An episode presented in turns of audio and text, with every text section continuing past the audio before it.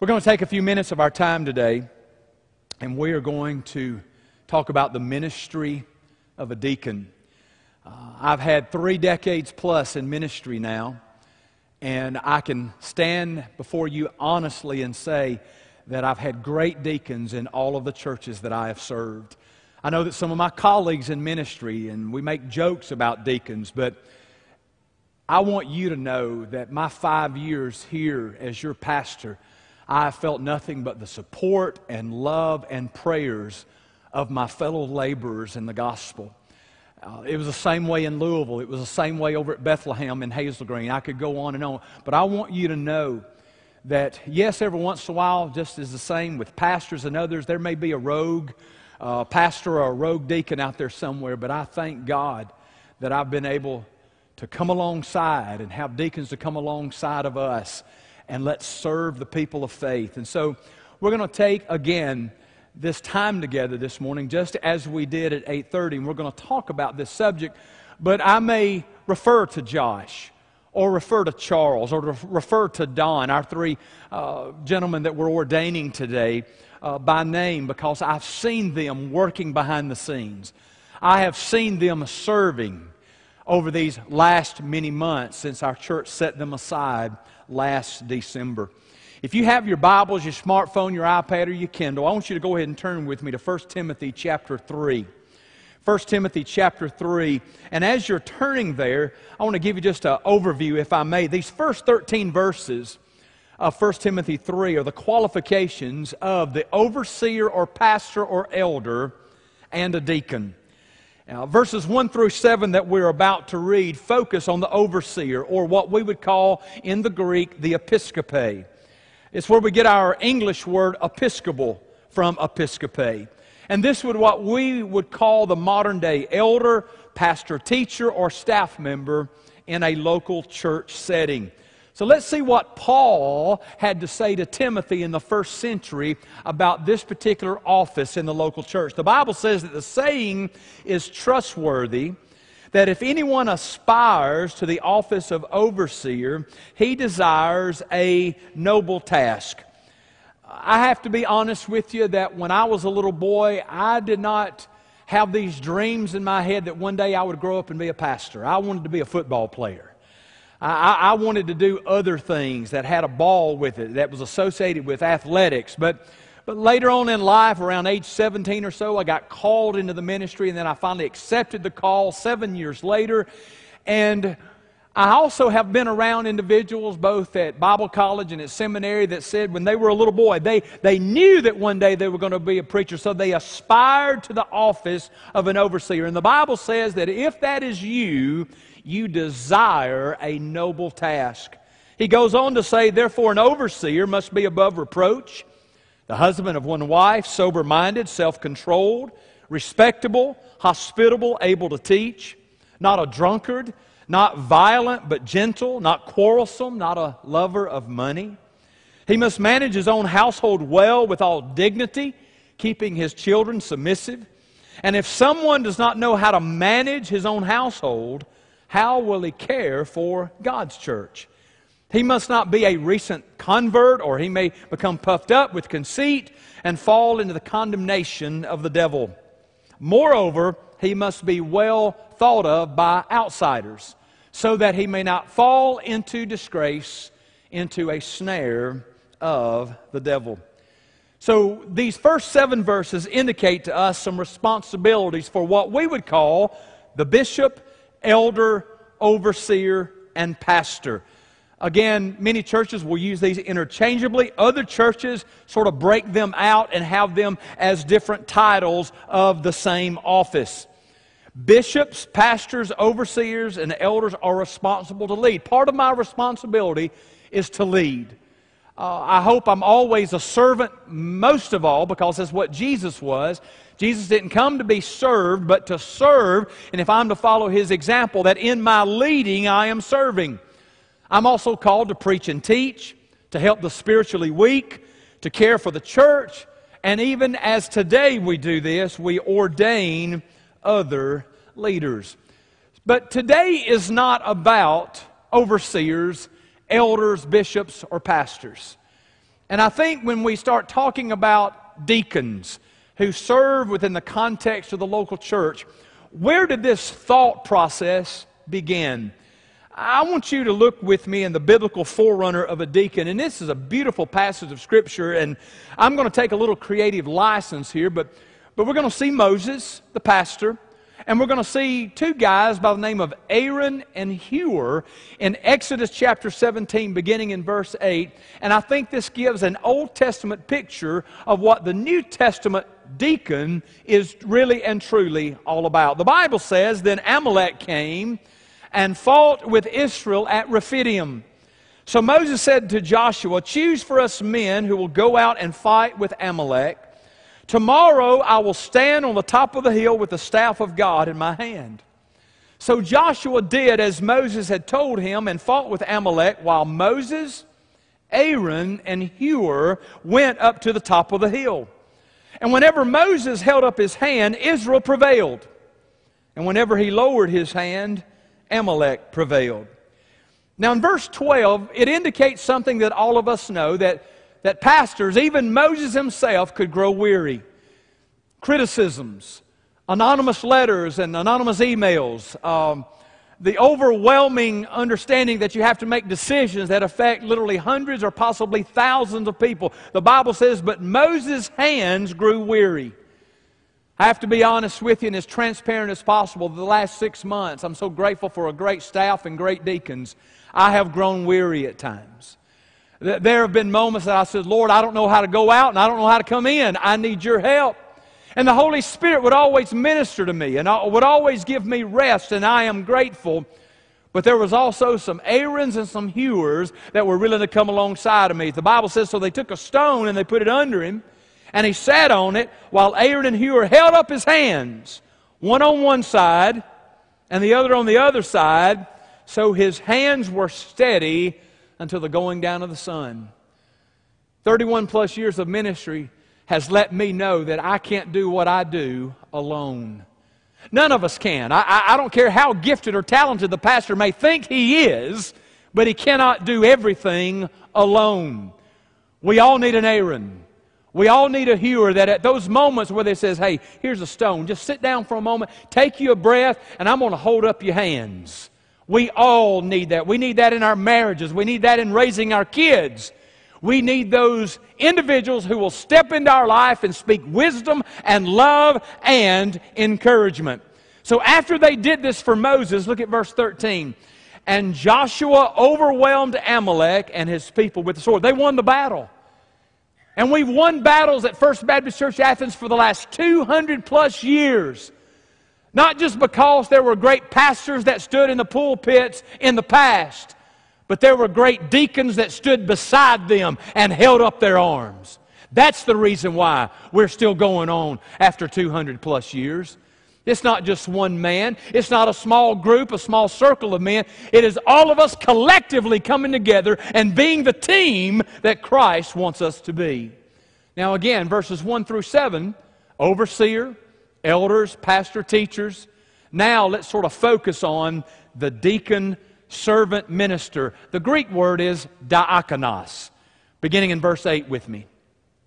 Deacons, likewise, must be dignified uh, not double tongued, not addicted to much wine, not greedy for dishonest gain. They must hold the mystery of the faith with a clear conscience. Let them also be tested first, then let them serve as deacons if they prove themselves blameless. Their wives likewise must be dignified, not slanderers, not, uh, but sober minded, faithful in all things. Let deacons each be the husband of one wife managing their children and their own households well. For those who serve well as deacons, they gain a good standing for themselves and also great confidence in the faith that is in Christ Jesus. That is a mouthful, verses 8 through 13. And what I've tried to do is to create a word or two based upon these verses that all of us can relate to, whether we are a deacon or not, whether we're a deacon's wife or not, and sort of give us an overview from a 30,000 foot view of what deacons are to be. Let's just talk about a few of these. First of all, the Bible indicates that deacons are honest. And these three men that we're going to ordain this morning, I know them as honest men. I, I believe that their yes is yes and their no is no. But I not only believe it about the three men we're going to ordain today, I believe it about the other 21 that serve with them. These are honest men. Now, notice I didn't say perfect men. None of us are perfect, not a one of us. Uh, we all have our idiosyncrasies, we, we all have our weaknesses, but yet the Bible brings to the forefront that deacons are honest. Which segues right into our second one that deacons are also honorable. They have a great reputation. And I know the three men that we're going to set aside today who've all been serving all through COVID and even prior to that, this past winter and early spring. They're honorable guys. Guys that, uh, yes, they, they're, they're, they're honest, but, but when a church family member looks at them, they know them to be godly men. They are honorable. Um, they're not so high minded, they're of no earthly good. They are down to earth men. And in the midst of that being down to earth, they are very, very honorable.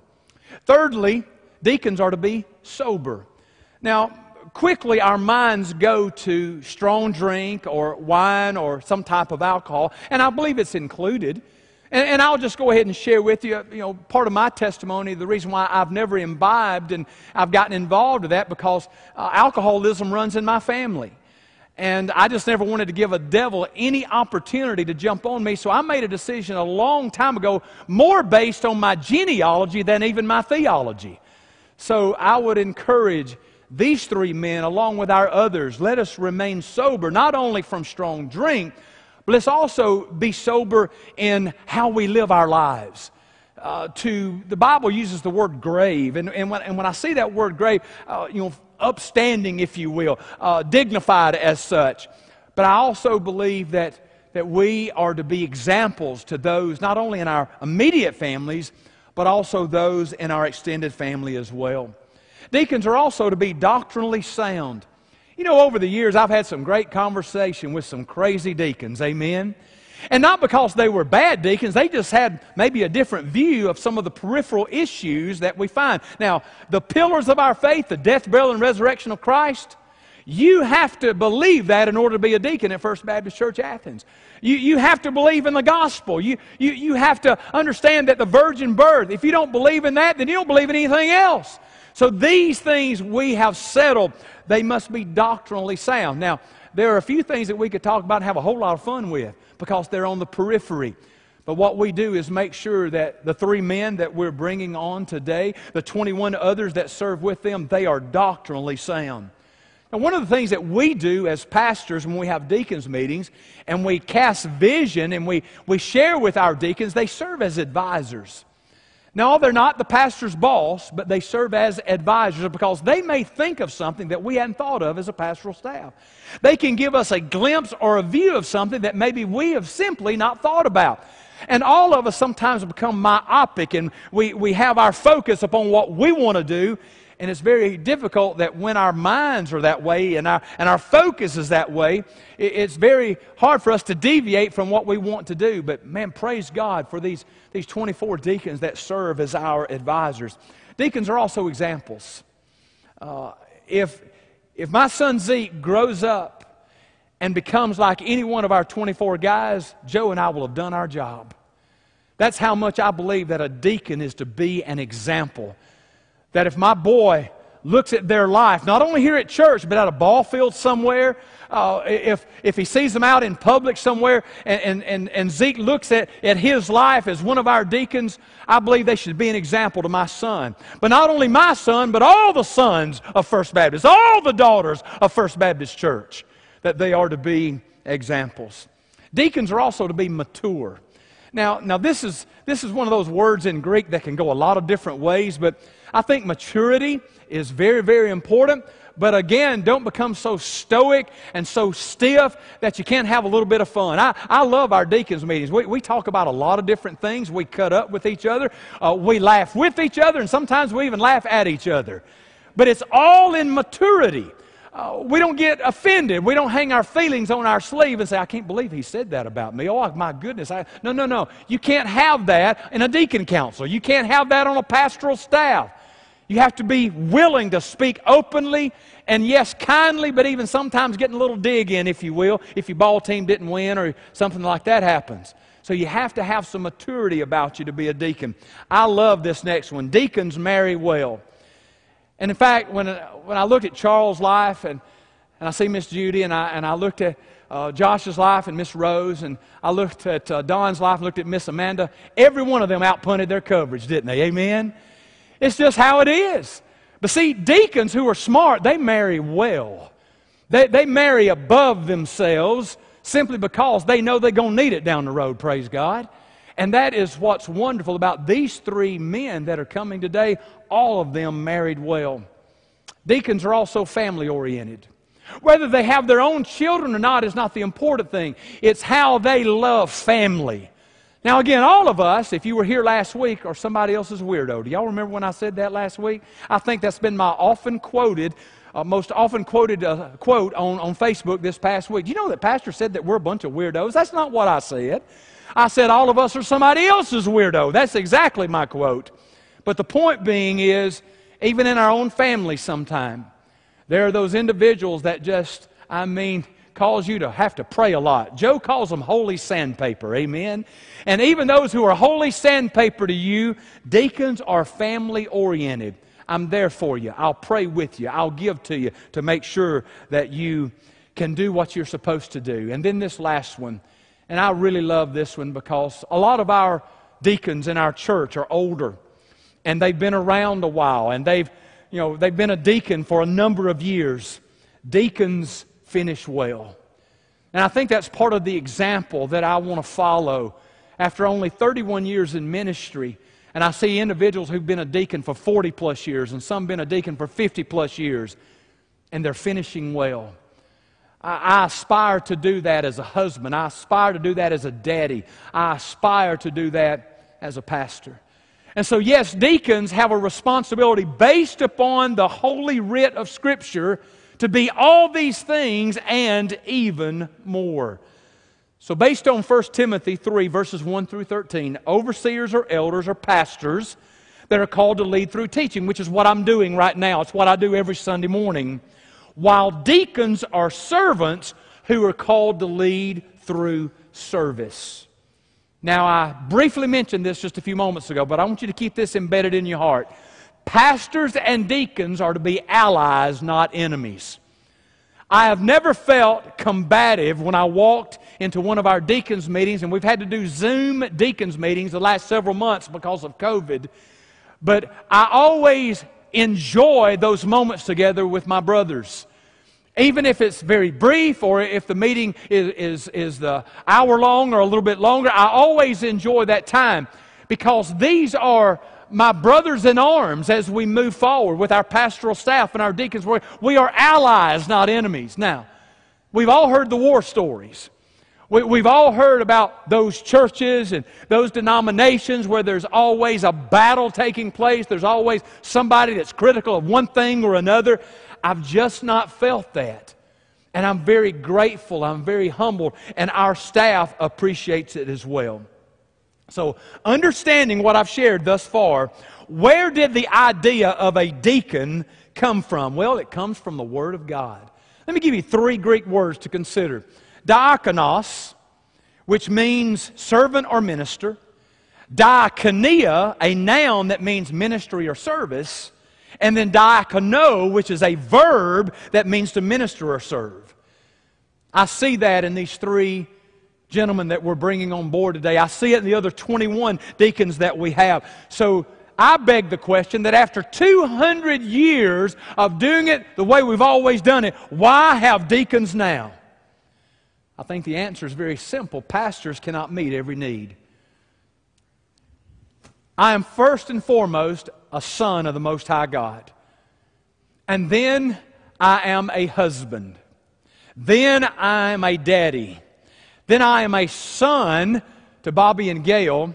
I'm a brother to my sister Kim. Then I'm a pastor. Because I believe if you keep your life in right priority, God will make sure that the blessing and the anointing stays on you. And for three decades, I've tried to keep that, and I hadn't always been successful. I hadn't always done it right. But I recognize my limitations. Pastors cannot meet every need. We are all limited in our gifting. You know, some are given one talent, others are given two talents, others are given three. I got about a half of one, okay? And because of that, I have to have great brothers and sisters around me in order to do what I do. Now, listen, all pastors are called for a specific purpose. And I, and I take this home with me every day according to Acts chapter 6. I am called to prayer and the ministry of the word. Because pastors and deacons are to work together for God's glory and the church's good. So when pastors and deacons work together, the church becomes and remains healthy, it remains vibrant, and it stays relevant. And we are living in a chaotic, crazy world today that needs First Baptist Church Athens to remain healthy, to be vibrant, and to remain relevant. How do we do that? We work together as a team. So, according to Acts chapter 6, what happens when pastors and deacons work together? Notice on the screen with me Acts chapter 6 and verse 7. The Bible says, And the Word of God continued to increase, and the number of disciples multiplied greatly in Jerusalem. And a great many of the priests became obedient to the faith. There were Jewish priests in the first century that actually were reached for the gospel of Jesus Christ because pastors were able to do what they were called to do prayer and the ministry of the word. And then the deacons who took care of not only the Grecian widows in Acts chapter 6, but they took care of all of the other things so that the pastors could do what they are called to do. I believe that same formula works today, 2,000 years later. So, in closing this morning, before we ordain our guys, let me give you a summation of Acts chapter 6, and maybe you can relate. First of all, the first deacons were believers. Pick out from among you. Last December, that's what our church did. We set aside six guys. Three of those gentlemen had already been ordained. Don, Josh, and Charles had not. So that's why we're ordaining them today. We have picked them out from among you. Secondly, the first deacons were reputable. These are men of good reputation. Again, do not expect them to be perfect. Their wives don't expect them to be perfect, so neither should you. But these are men of good reputation. Thirdly, the first deacons were spirit filled. I have seen the Holy Spirit work in Don's life. I've seen the Holy Spirit work in Josh's life. I've seen the Holy Spirit work in Charles's life. These men are to be filled with the Holy Spirit. And then this is very important as we move forward as a church. The first deacons were wise, they were full of wisdom. I believe that Don brings his experience to the table. Josh brings his experience to the table. Charles brings his experience to the table. And you combine that with 21 other men, you combine it with our pastoral staff, I believe we're going to land on the right decision moving forward. Why? Because this is God's way of speaking to the local church. I also believe the first deacons were capable. We will appoint them to this duty. We're going to ask things of Josh that we don't ask of Don. We're going to ask things of Don that we don't ask Josh. We're going to ask things of Charles that we don't ask the other guys to do. Why? Because each of them have a duty. Because they are capable. They have been given spiritual gifts in order to bless the local church.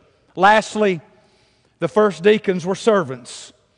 No more, no less. I know that there are different contexts out there where pastors feel like I'm the pastor's boss. I've never felt that here. I didn't feel it when I was in Louisville. I didn't feel it when I was in Hazel Green. I'm so grateful we are teammates and we have collaborative effort in making decisions that benefit the local body of believers at First Baptist Church. You see, First Baptist Church needs deacons who will pray, protect, lead, assist, and serve. See, deacons serve under the leadership of pastors, helping them to exercise oversight in the practical matters of church life. I've experienced that for the last five years, and I pray that as long as the Lord allows me to be your pastor, that we will continue to do so in the future. Now, the last thing I want to do is I really want to speak to Don and Josh and Charles, and all of you can listen in. But there is what I read this article a few years ago, and it really ministered to me. It's called The Burden of Knowing. There are things that we as pastors and we as deacons sometimes are going to know about a family, about a situation, about something on the horizon that nobody else knows about. And you're going to carry that home with you. You're going to try to compartmentalize it. You're going, you're going to try to set it on a shelf somewhere. You're going to try not to revisit it while you're sitting at the dinner table with your family. But because you have the burden of knowing, you're going to pray. And you're going to be there to serve Serve that family that's hurting, that, that family that's broken, that, that single mom that needs serving. We're, we're, we're going to do whatever it takes. And let me just give you a short quote in closing from Marty Duren's article, The Burden of Knowing. He says, One of the heaviest burdens of ministry is the burden of knowing. Knowing who's hurting, knowing whose marriage is about to implode, knowing whose kid is headed to rehab knowing who really sent that anonymous note. The burden of knowing cannot be delegated, nor can your pastor easily offload it when turning into the driveway each evening. 30 plus years of doing what I do has helped me. I'm not there yet. Zeke and I will be riding in the cab of my truck sometimes, and he'll look at me and say, Daddy, what you thinking about? And it'll be something in Athens It'll be a burden that I know about that nobody else knows about. Somebody is sending a prayer request and it needs to, it has a need that needs to be met immediately, and, and there's the burden of knowing. Deacons, Don, Josh, Charles, you will help us to carry that burden of knowing. That's why we have deacons, so that we can work together as a team and to be efficient and effective to ministering to the body of Christ here at First Baptist, but also our community as a whole.